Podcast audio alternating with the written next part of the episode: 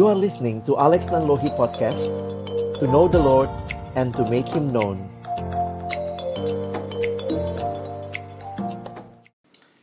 Mari sama-sama sebelum kita membaca merenungkan firman Tuhan kita berdoa. Kami datang dalam ucapan syukur kembali siang hari ini. Terima kasih Tuhan karena Engkau memberikan kesempatan bagi kami untuk bersekutu. Kami boleh memuji, memuliakan namamu ya Tuhan. Dan tiba waktunya bagi kami untuk membuka firman-Mu. Kami mohon bukalah juga hati kami. Jadikanlah hati kami seperti tanah yang baik. Supaya ketika benih firman Tuhan ditaburkan, itu boleh sungguh-sungguh berakar, bertumbuh, dan juga berbuah nyata di dalam kehidupan kami. Berkati hambamu yang menyampaikan, setiap kami yang mendengar, Tuhan tolonglah kami semua agar kami bukan hanya jadi pendengar-pendengar firman yang setia, tapi mampukan dengan kuasa dari rohmu yang kudus kami dimampukan menjadi pelaku-pelaku firmanmu di dalam kehidupan kami, di dalam masa muda kami. Bersabdalah ya Tuhan, kami sedia mendengarnya. Di dalam satu nama yang kudus, nama yang berkuasa, nama Tuhan kami Yesus Kristus kami menyerahkan pemberitaan firman-Mu. Amin. Shalom teman-teman, selamat selamat siang. Pertama-tama saya bersyukur kepada Tuhan boleh kembali melayani adik-adikku di Rockris SMA 1 Depok. Dan kesempatan ini kesempatan yang indah ya, sama-sama kita boleh bersekutu, kita boleh belajar kebenaran firman Tuhan. Tema kita hari ini adalah waktu Tuhan. Nah, memang uh, ini mungkin konsepnya kalian lihatnya banyak di lagu kali ya. Waktu Tuhan pasti yang terbaik. Kita bicara waktu Tuhan, nah di dalam Alkitab tidak secara khusus ada istilah waktu Tuhan yang disampaikan selain dari Tuhan membuat segala sesuatu indah pada waktunya ya. Tentu ayat itu kita sangat ingat gitu ya. Kadang-kadang kita nyanyikan Nah, tapi um, uh, hari ini Kak Alex ingin kita belajar melihat tema ini dari sebuah perspektif yang lain ya. Nanti kita akan masuk sampai kepada waktu. Tapi mari kita lihat terlebih dahulu. Saya mengajak kita membaca Yesaya 55, slide berikutnya. Yesaya 55 kita akan membaca ayat 8 sampai dengan ayat yang ke-9 ya. Baik, saya bacakan bagi kita. Sebab rancanganku bukanlah rancanganmu, dan jalanmu bukanlah jalanku. Demikianlah firman Tuhan. Seperti tingginya langit dari bumi, demikianlah tingginya jalanku dari jalanmu, dan rancanganku dari rancanganmu. Nah, teman-teman, kadang kita baca ayat ini, kita selalu kaitkan dengan wow, rencana Tuhan begitu ya. Tetapi kalau kita perhatikan kalau teman-teman jeli memperhatikan ayat di Alkitab, kita selalu harus perhatikan yang namanya Baik. Sorry, saya baru perhatikan ya. Sama-sama mari kita lihat dulu. Teman-teman tadi bagian ayat ini saya bacakan sekali lagi buat kita ya. Yesaya 55 ayat yang ke-8 dan ayat yang ke-9. Sebab rancanganku bukanlah rancanganmu, dan jalanmu bukanlah jalanku, demikianlah firman Tuhan. Seperti tingginya langit dari bumi, demikianlah tingginya jalanku dari jalanmu, dan rancanganku dari rancanganmu. Kita sama-sama akan melihat tema waktu Tuhan ini dari perspektif uh, yang berbeda, saya akan coba menolong teman-teman melihat bagaimana kita bisa memahami apa yang menjadi uh, bagian kita dan apa yang memang adalah uh, bagiannya Allah kira-kira seperti itu ya. Nah, kalau kita lihat di ayat ini, rancanganku bukanlah rancanganmu.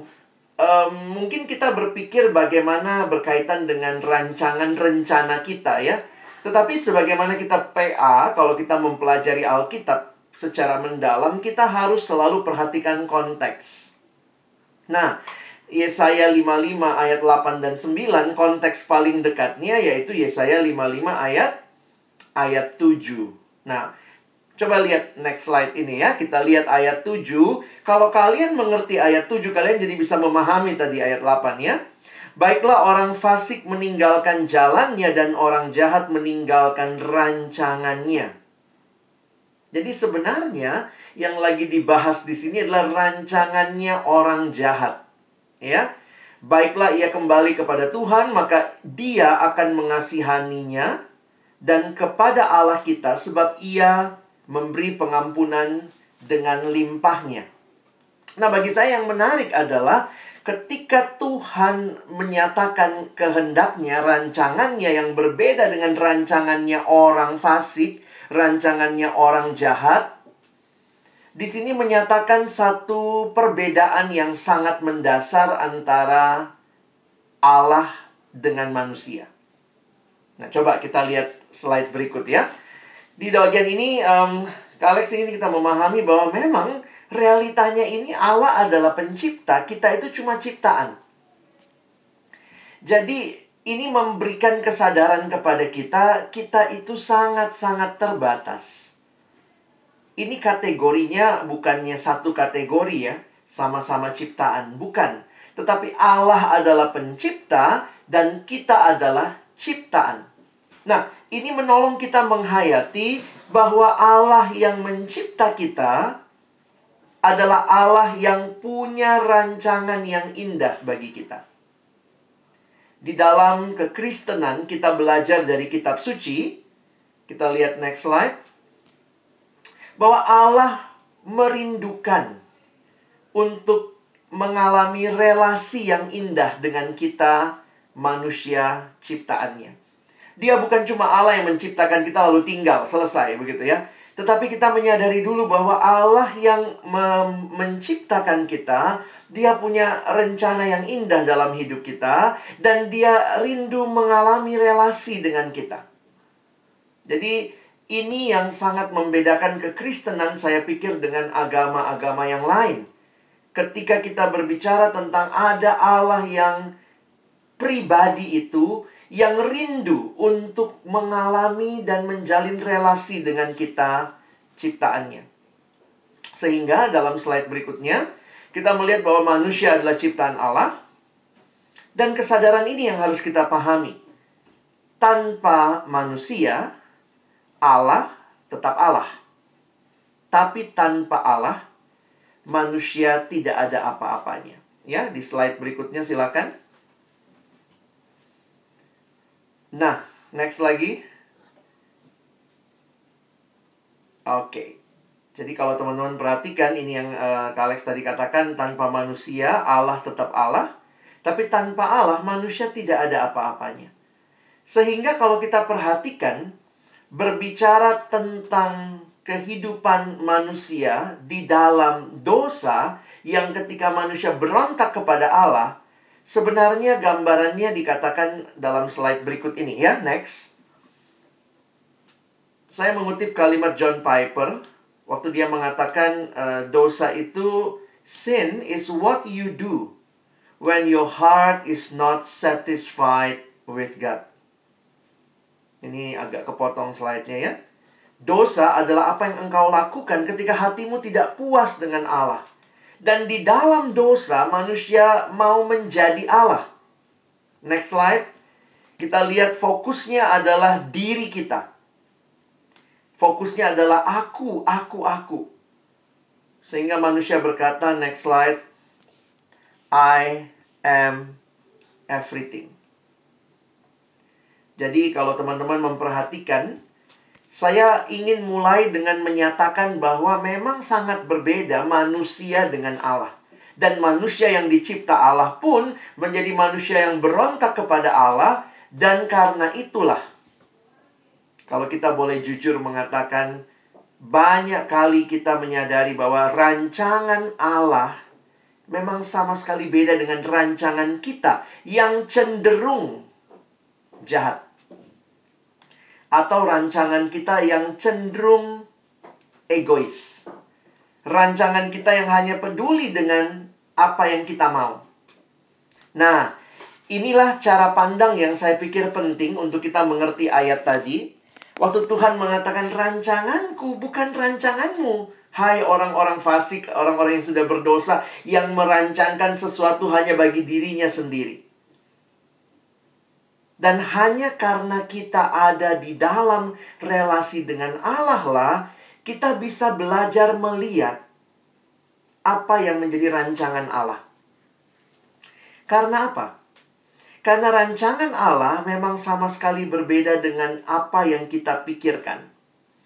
Teman-teman sering kali tanpa kita sadari, nah ini mungkin yang Kak Alex perlu luruskan ya, kalau kita bicara rencana Tuhan, langsung bayangan kita adalah rencana sekadar untuk diri kita pribadi.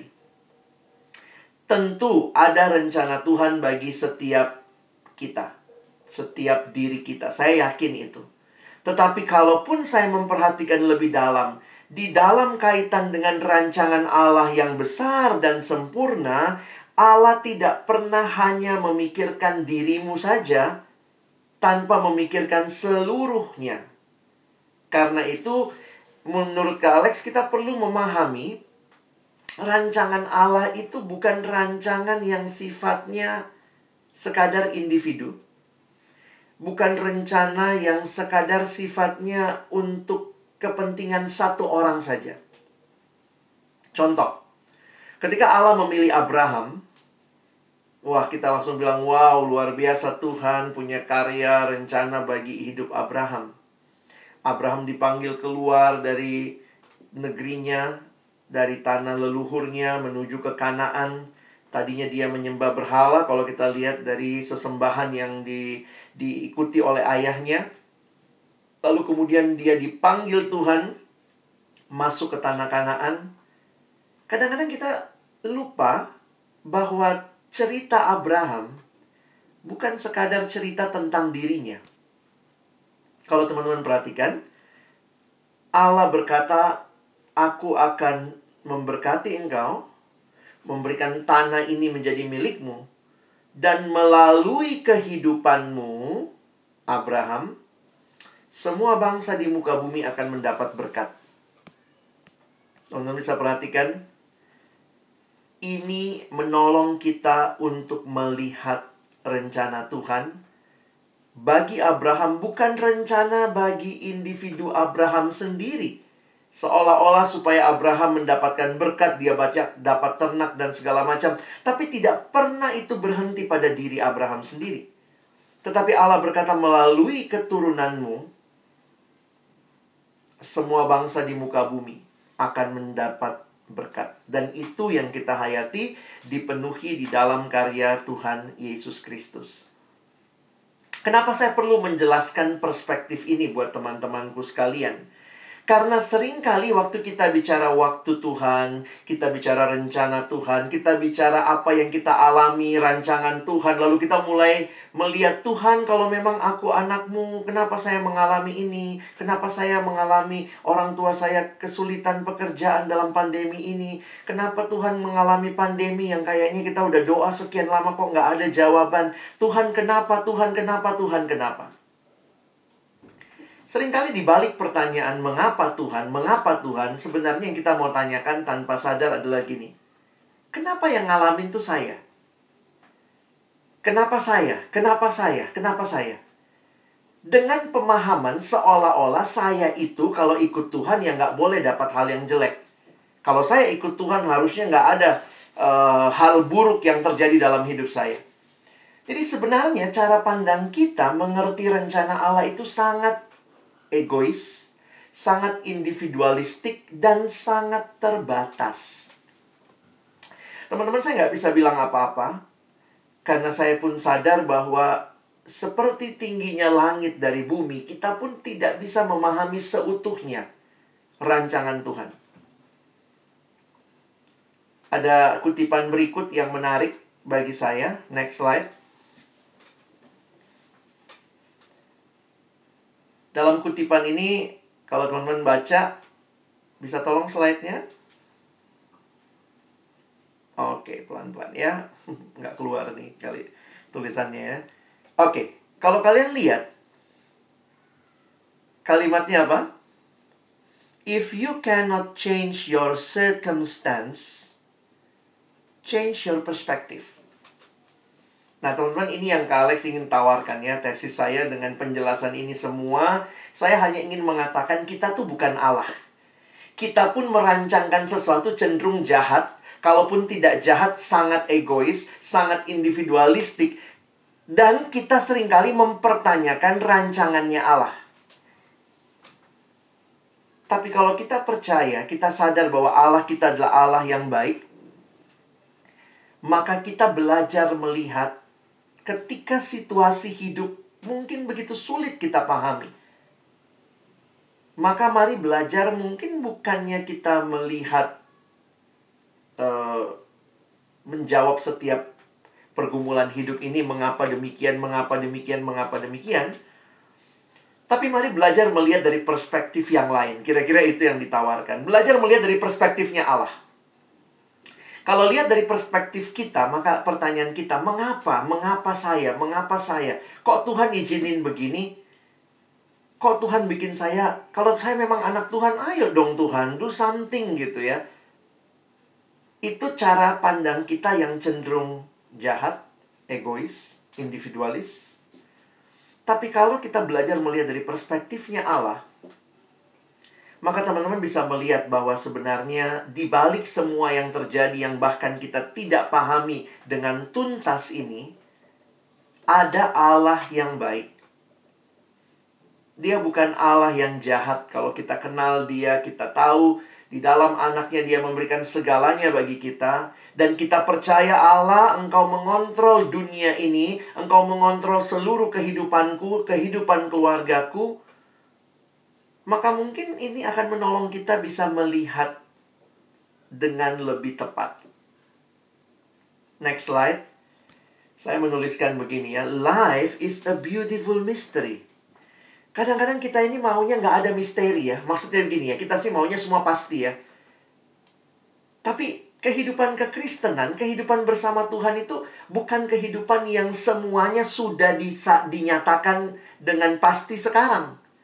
Saya pengen tahu nanti saya menikah sama siapa, saya lulus nanti IPK-nya berapa kalau kuliah, saya masuk kampus mana, saya menikah dengan siapa, saya anaknya berapa, nanti saya punya rumah berapa. Kita tuh pengennya semua ketahuan. Tuhan ayo dong, kalau saya anakmu, nyatakan semuanya. Kita tidak suka dengan misteri. Tapi justru di sinilah saya pikir ketika semuanya jelas bagi kita, jangan-jangan kita nggak merasa butuh Tuhan lagi ya. Kalau semua yang kamu tanyakan sudah pasti, sudah jelas, jangan-jangan kita jadi nggak butuh Tuhan. Kenapa engkau dan saya masih berdoa? Kenapa kita masih bergumul dengan situasi yang kita nggak tahu ini? Karena kita tahu bahwa di balik misteri ini yang kita nggak bisa jelaskan corona ini mengapa begini, kenapa orang tuaku terkena dampak, kenapa harus belajar dari rumah. Tapi kita jadi berserah sama Tuhan. Kita percaya Tuhan bahwa di balik semua ini ada Tuhan. Sehingga kehidupan orang percaya bukanlah kehidupan yang pasti dalam arti semuanya jelas. Tuhan kasih tahu sekarang. Tapi prinsip yang menarik waktu engkau lihat dari perspektif yang lain. Perspektifnya Allah. Your life and my life is a beautiful mystery. Dan di balik itu, teman-teman lihat ya, next slide. Kita percaya ada Bapa yang mengasihi kita. God is our loving Father, loving Heavenly Father. Kita ini anak-anaknya. Kalau kita berduka, saya percaya Dia Bapa yang baik pun ikut berduka. Ketika kita menderita, Dia pun ikut menderita. Dan waktu kita bersuka cita, saya pikir juga Tuhan akan bersuka cita. Sebenarnya penghayatan ini memastikan kita bahwa Tuhan hadir dalam pergumulan kita. Seringkali Tuhan tidak jelaskan mengapa pergumulannya terjadi. Tapi Tuhan jelaskan, aku ada dalam pergumulan itu. Teman-teman cari di Alkitab ya, tidak ada ayat yang mengatakan Tuhan akan memberikan penjelasan tuntas atas semua pergumulan hidup. Perhatikan kalimat Kak Alex ya, jangan salah ngerti ya. Di Alkitab tidak ada ayat yang mengatakan Tuhan akan memberikan penjelasan tuntas atas semua pergumulan hidup. Kadang-kadang kita yang kasih penjelasannya, Oh, pantes waktu itu tuh begini-begini. Oh, karena Tuhan maunya begini. Kita tuh yang sok jadi Tuhan sebenarnya ya. We connecting the dots. Somehow ya puji Tuhan kadang-kadang ya begitu bisa enak ceritanya. Iya ya, pantas. Kenapa waktu itu saya ngalamin kesusahan? Oh, Tuhan lagi mau nyiapin ini dan itu dan seterusnya. Sometimes kita bisa connecting the dots. Tapi many times kita bahkan tidak tahu ini kenapa Tuhan? Kenapa harus terjadi? Ketika ada anak yang lahir dengan cacat tubuh. Kita mau bilang apa? Kenapa Tuhan?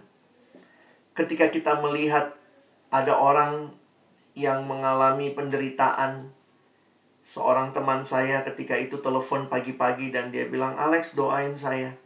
Saya nggak kuat, mama saya meninggal. Oke ya, saya doain ya.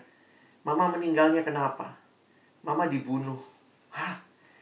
Ternyata mamanya dibunuh oleh keluarganya sendiri. Dan itu sangat menyedihkan karena akhirnya mamanya uh, meninggal di garasi kehabisan darah karena ditusuk. Ini penjelasannya apa? Apa yang kita mau kasih penjelasan? jujur aja saya jadi takut berbicara ini oh rancangan Tuhan oh Tuhan memang sengaja oh mamamu mesti mati dulu supaya kamu bahagia kita nggak bisa menjelaskan dengan tuntas banyak kali pergumulan hidup itu is still a mystery for us tapi yang kita tahu bahwa Allah kita adalah Bapa yang mengasihi sehingga yang menjadi kekuatan kita adalah kesadaran bahwa Allah hadir di dalam pergumulan kita. Coba Kalex ulangi prinsipnya ya. Tuhan tidak pernah berjanji, saya belum ketemu ayatnya. Tuhan tidak pernah berjanji memberikan penjelasan tuntas atas semua pergumulan hidup kita. Jadi mungkin sampai teman-teman mati sekalipun meninggal dunia, kamu nggak akan pernah bisa menjelaskan tuntas semua pengalaman hidupmu. Tapi yang kita tahu, yang Allah janjikan di dalam Alkitab adalah kehadirannya, penyertaannya yang selalu ada bahkan dalam situasi hidup yang paling sulit kita mengerti. Dan itu cukup bagi kita. Teman-teman, secara sederhana saya bilangnya begini. Kalau Tuhan nggak pernah janji, ya nggak usah nuntut-nuntut. Klaim-klaim nggak usah ya. Tuhan, kenapa ini terjadi? Tuhan, kenapa ini terjadi? Kadang-kadang kita harus berkata, Tuhan, saya tidak tahu mengapa terjadi. Tapi, apa yang Tuhan janji? Itu yang kita minta. Itu yang kita klaim. Kalau mau pakai bahasa klaim-klaimannya. Tuhan hadirlah dalam situasi di mana saya tidak mengerti. Mengapa ini harus terjadi dalam kehidupanku, dalam keluargaku. Dan engkau tetap Allah yang baik. Meskipun apa yang aku alami belum bisa aku jelaskan dengan tuntas saat ini. Bahkan ketika kita sulit melihat apa yang baik dari semua itu. Nah, jadi kalau teman-teman melihatnya, rancangan Tuhan itu indah hanya berkaitan dengan apa yang kita alami, saya pikir kita harus belajar melihat rancangan Tuhan dalam sejarah keselamatan yang lebih luas. Di Alkitab ada pengalaman dari Stefanus yang mati dirajam. Kira-kira menurut perspektif dunia, apa bagusnya tuh matinya dirajam? Terus kita bilang, oh ini rancangan Tuhan. Saya pikir sampai Stefanus mati pun, mungkin juga ya sulit dijelaskan ya. Jadi kalau dibilang apa yang baik dari kematian Stefanus? Waktu lihat kematiannya, pengalaman Stefanus, mungkin juga mereka nggak tahu. Tapi yang menarik adalah Stefanus berserah sama Tuhan Yesus karena dia tahu Tuhan ada. Dia melihat langit terbuka dan dia lihat Yesus berdiri. Bagi saya itu ayat yang powerful hampir semua ayat atau ya sebagian besar ayat di dalam Alkitab Yesus duduk di sebelah kanan Allah. Hanya di dalam kisah Rasul pasal 7 itu ketika langit terbuka Stefanus melihat Yesus berdiri. Para penafsir mengatakan Yesus berdiri menyambut Stefanus pulang kembali kepada dia. Teman-teman ini penghormatan luar biasa ya. Yesus berdiri menyambut hambanya yang setia. Kesetiaan Stefanus membuat dia mati. Apa yang baik? Kita sulit menjelaskan. Walaupun akhirnya waktu kita baca kisah Rasul pasal 8 dikatakan di pasal 8 ayat pertama ayat kedua karena kematian Stefanus lah akhirnya orang-orang Yahudi yang ada mulai tersebar. Tadinya mereka semua di Yerusalem. Mulai tersebar dan itu menggenapkan kisah Rasul 1 ayat 8 bahwa mereka akan jadi saksi mulai dari Yerusalem, Yudea, Samaria sampai ujung bumi. Berarti sampai di kisah Rasul 7, Injil baru sampai di Yerusalem aja. Kematian Stefanus dipakai Tuhan dalam rencananya Tuhan, bukan rencananya Stefanus. Rencananya Stefanus kayaknya kalau bilang hidup yang nyaman, enggak ya, mati gitu. Waktu saya melihat cerita ini, saya jujur harus katakan bagian kita dalam hidup ini taat, itu bagian kita. Dan kita sadar bahwa rancangan Tuhan itu lebih besar daripada rancangan buat hidup kita pribadi. Tapi ini adalah rancangan Tuhan dalam rencana agung Allah. Yang teman-teman dan saya tidak bisa pahami. Tapi bagian kita adalah taat. Ketaatan Stefanus sampai mati menurut dunia bukanlah hidup yang indah. Tetapi di dalam perspektif Allah, kematian Stefanus dipakai Allah mendorong jemaat bersaksi keluar dari Yerusalem, Yudea, Samaria. Teman-teman, sejak saya mengerti pemahaman seperti ini, saya jadi sadar gitu ya untuk melihat kalau ada hal-hal buruk yang terjadi karena kita setia, karena kita ikut Tuhan, hal-hal buruk terjadi dalam hidup, dalam pergumulan kita, jangan buru-buru bilang Tuhan kenapa. Tapi belajar tetap taat, belajar berserah sama Tuhan dan percayalah seperti tema kita ya. Waktu Tuhan, kehendak Tuhan itu jauh lebih baik dari apa yang kita pikirkan. Kalau saya maunya ya Stefanus selamat kan bagus ceritanya dia jadi superhero. Yeay, Stefanus nggak pernah mati martir. Tapi bukan itu. Rencana Tuhan jangan lihat kepada satu individu saja. Tapi lihatlah dalam perspektif kekekalan. Yang mungkin teman-teman dan saya sampai mati pun nggak paham. Tapi waktu sudah selesai itu, mungkin generasi selanjutnya akan menikmati itu. Karena itu Uh, saya kutip kalimat berikut ya. Next slide. Ini teolog namanya Paul Tripp. Dan Paul Tripp mengatakan kalimat ini. Your rest is not to be found in figuring your life out. Ketenangan kamu yang sejati bukanlah ketika kamu bisa menjelaskan semua hal dalam hidupmu. Your rest is not to be found in figuring your life out, but in trusting the one who has it all figure out for your good and his glory. Tetapi ketenangan kita adalah di dalam percaya kepada Dia, kepada Allah yang sudah merancangkan semuanya bagi kita dengan baik dan bagi kemuliaannya. Karena itulah ayat yang kita biasanya sebutkan kalau bicara waktu Tuhan adalah next slide. He has made everything beautiful in his time. Ya, dalam slide berikut teman-teman bisa melihat bahwa Allah membuat segala sesuatu indah pada waktunya, bukan waktu kita. Indahnya bukan menurut kita, tapi menurut Dia. Indahnya bukan bagi diri kita pribadi saja, tapi bahkan bagi rencana keselamatan Allah yang jauh lebih besar daripada sekadar rencana kita. Dan percayalah, ini kadang-kadang paling susahnya buat kita tuh percaya ya. Orang Kristen namanya orang percaya, tapi memang yang paling sulit kita lakukan itu percaya. Percaya bahwa Allah tuh baik. Allah itu mengasihi kita, Dia punya rencana yang indah bagi kita, Dia sedang bekerja di dalam sejarah. Kenapa? Karena sering kali kita membenturkan kebaikan Allah dengan pengalaman kita. Kita selalu bilang gini, kalau saya ngalamin yang nggak baik, pasti Allah jadi nggak baik. Nah, coba lihat ya. Satu waktu kan eh, Kak Alex suka diundang tuh ya, kebaktian, persiapan, ujian nasional.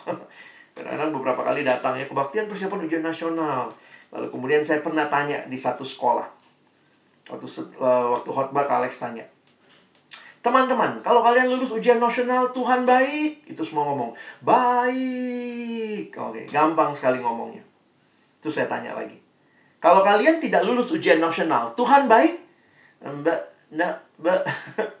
Langsung mulai terbata-bata. Pertanyaannya begini. Apakah Tuhan jadi baik atau jadi tidak baik karena pengalaman kita baik atau tidak baik? Kalau demikian, apa standar kebaikan Tuhan? Pengalamanmu? Kalau kamu ngalamin yang baik, oh Tuhan jadi baik. Belajar percaya bahwa dia tetap baik meskipun pengalaman hidup yang kamu mengerti sekarang Tuhan. Saya sulit mengerti mengapa ini terjadi. Sebuah lagu dibuat dari kalimat Charles Spurgeon berikut ya. Next slide. Ini sebenarnya kalimat dari Charles Spurgeon. God is too good to be unkind. God is too wise to be mistaken. And when you cannot trace his hand, waktu engkau sulit melihat karya tangannya, mengapa Tuhan seperti ini? Engkau sulit when you cannot trace his hand. You can trust his heart. Engkau bisa percaya kepada hati Allah yang baik itu. Next slide. Trust in God, percaya sama Tuhan. Dan ini adalah satu hal yang sulit. Tapi juga hal yang indah ketika engkau bisa melewatinya. Bisa tolong slide berikutnya? Trust in God. Belajar percaya sama Tuhan belajar jujur juga sama Tuhan ya. Bagi Kak Alex begini ya, uh, di dalam Alkitab sering kali kita berpikir semuanya cuma yang indah saja. Tapi kalau kalian belajar Alkitab baik-baik, kalian menemukan bahkan di dalam Alkitab ada kitab ratapan. Itu menunjukkan bahwa hidup tuh nggak selamanya indah seperti yang kita mau. Ada saat-saatnya kita tidak bisa memahami mengapa terjadi kesedihan terjadi apa yang Tuhan harapkan. Belajar meratap ya. Ratapan menjadi kitab yang ada di tengah-tengah Alkitab kita. Kadang ada yang mikir, oh ada ya ratapannya. Boleh ya orang Kristen meratap. Itu ada kitabnya. Tuhan mau kita jujur sama perasaan kita ya. Apakah slide-nya bisa bergerak? ya, uh, Tuhan mau kita jujur. Nah, next lagi ya. Uh, Ya, be honest with God. Mari belajar jujur di hadapan Tuhan. Kalau kita sedih ya bilang sedih. Kalau kita marah ya nyatakan kemarahanmu tapi kemudian terimalah Allah menenangkan kita. Saya pikir uh, ini ya. Saya jadi belajar seperti ini. Uh, Alkitab tidak menutup mata terhadap emosi kita. Pemasmur bahkan kalau teman-teman lihat sepertiga Masmur nanti baca ya lihat sepertiga Masmur itu Masmur ratapan Masmur keluhan kadang-kadang pemasmur marah sama Tuhan Tuhan kenapa begini begini begini begini tapi yang menarik adalah apa dia marah dia kesal dia curahkan isi hatinya tapi dia curahkannya kepada Bapaknya yang baik saya pikir itu prinsip orang Kristen. Kita bukan mengumbar marah-marah, ketik di Facebook, di Instagram, kesel sama Tuhan. Tapi yang kita sampaikan adalah pergumulan kita kepada Allah dan terimalah Allah kemudian menenangkan kita. Kadang Kak Alex suka mikir gini ya, kalau mau marah ya marahlah ke orang tuamu kira-kira gitu ya. Papa, mama kenapa sih kayak gini? Tapi marahnya sama orang tuamu, jangan sama orang tua orang. Orang tua temenmu kamu marah-marah nggak nggak pas gitu ya. Be honest with God. Dan di situlah kamu akan menikmati Tuhan menjawab pergumulan-pergumulanmu. Di dalam waktunya Tuhan. Next slide. Teruslah belajar mengucap syukur. Karena saya pikir ucapan syukur ini sikap yang penting. Next slide. Ucapan syukur memberikan kepada kita kesadaran akan betapa terbatasnya kita dan betapa kita ber, butuh bergantung kepada Allah. Next slide. Ini beberapa kutipan yang saya senang tentang ucapan syukur. God created humanity for gratitude. You exist to appreciate God. Dan apa artinya kita gratitude, mengucap syukur? Next slide. Gratitude mengingatkan kita bahwa Allah mengontrol segala sesuatu. Kalimat berikut dari Timothy Keller. Next. One of the main reasons we trust God too little because we trust our own wisdom too much. Jadi memang sering kali kita maunya gitu ya, Tuhan kenapa ini begini? Saya mau minta penjelasan ya. Kadang-kadang saya abang mikir gini ya, emang kalau kita dapat penjelasannya kita tenang. Jangan-jangan meminta penjelasan itu sebenarnya adalah sikap kita mau mengontrol segala sesuatu. Yang Tuhan katakan, no, bukan kamu yang kontrol segala sesuatu, aku yang kontrol. Kamu cuma manusia yang harus berserah kepadaku. Nikmatilah, life is a beautiful mystery.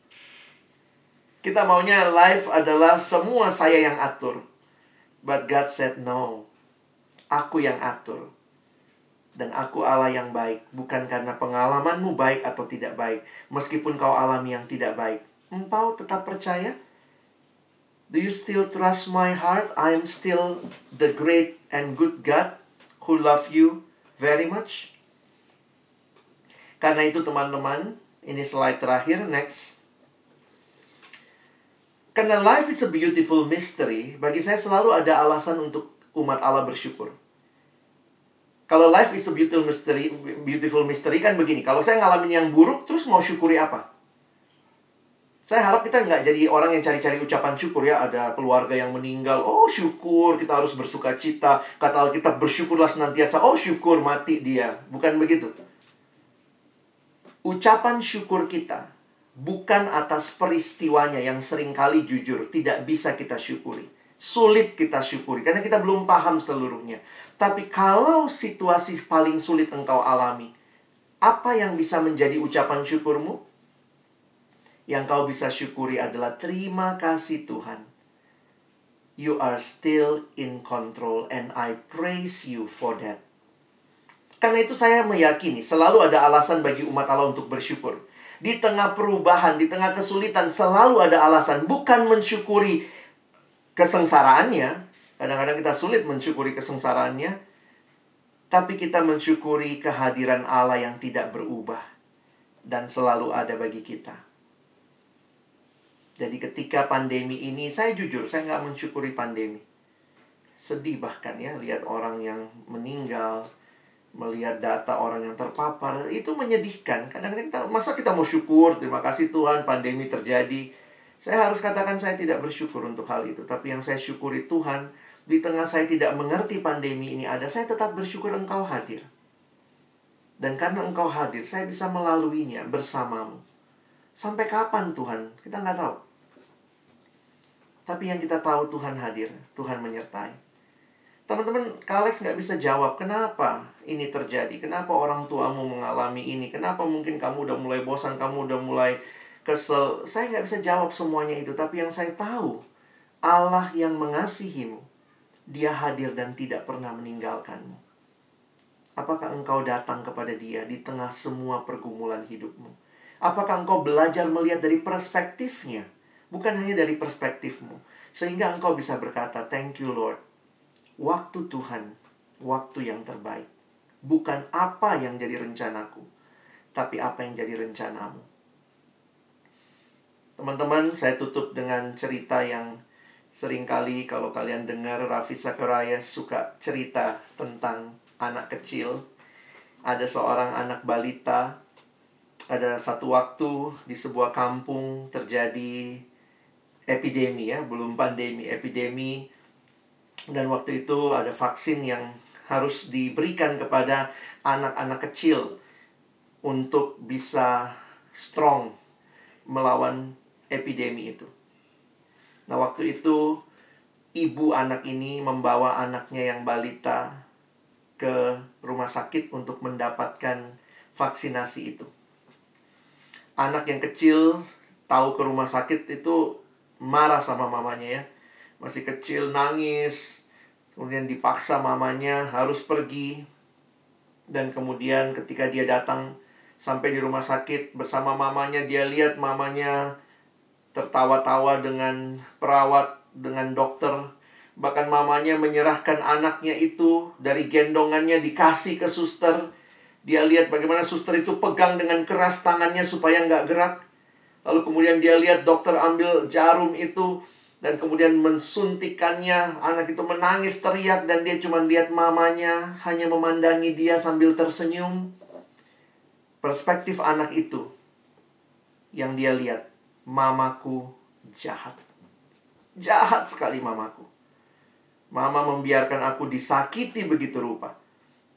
Setelah selesai, Anak itu masih menangis, dia dikembalikan ke mamanya, dia merontah, dia marah sama mamanya, dia malas, dia pukul-pukul mamanya. Mamanya cuma menenangkan dia. Bahkan dia tambah kesel, teman-teman. Pas pulang mamanya kasih duit lagi sama tuh dokter ya. Yang menyakiti saya malah dikasih duit. Anak kecil tidak bisa mengerti apa yang sedang terjadi. Dia sangat terbatas. Dan ketika epidemi itu makin melanda.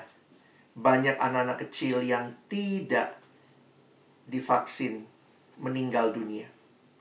Bertahun-tahun kemudian, ketika anak itu bertumbuh besar, dia sadar di generasinya tidak banyak yang masih bertahan. Dan ketika dia cari tahu, oh ternyata banyak orang di generasinya, anak balita waktu itu yang tidak sempat mendapatkan vaksinasi. Dan akhirnya dia pun belajar melihat Iya ya, syukur saya divaksinasi.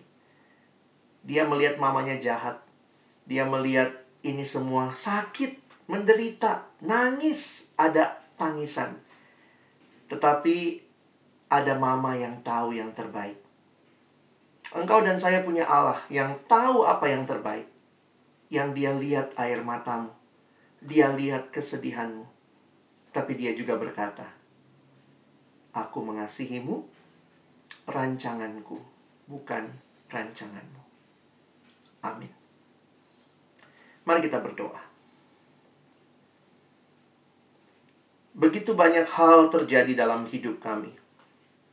Bahkan sulit bagi kami untuk menjelaskan satu demi satu.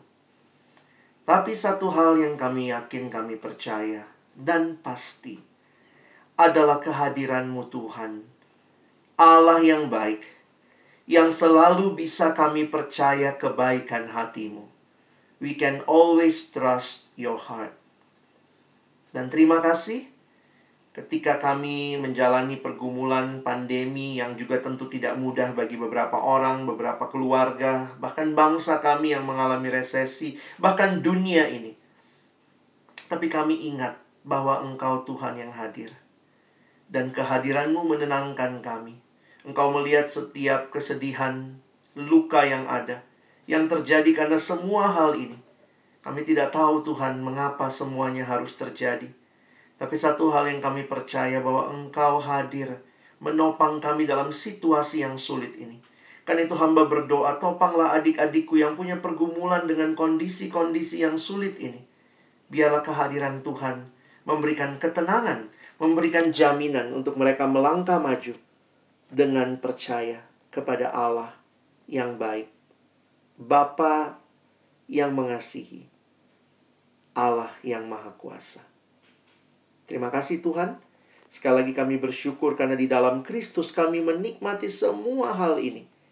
Karena apa yang kami terima dalam Kristus menyatakan kasihmu yang sungguh luar biasa yang sudah kau berikan bagi kami. Terima kasih Tuhan sekali lagi.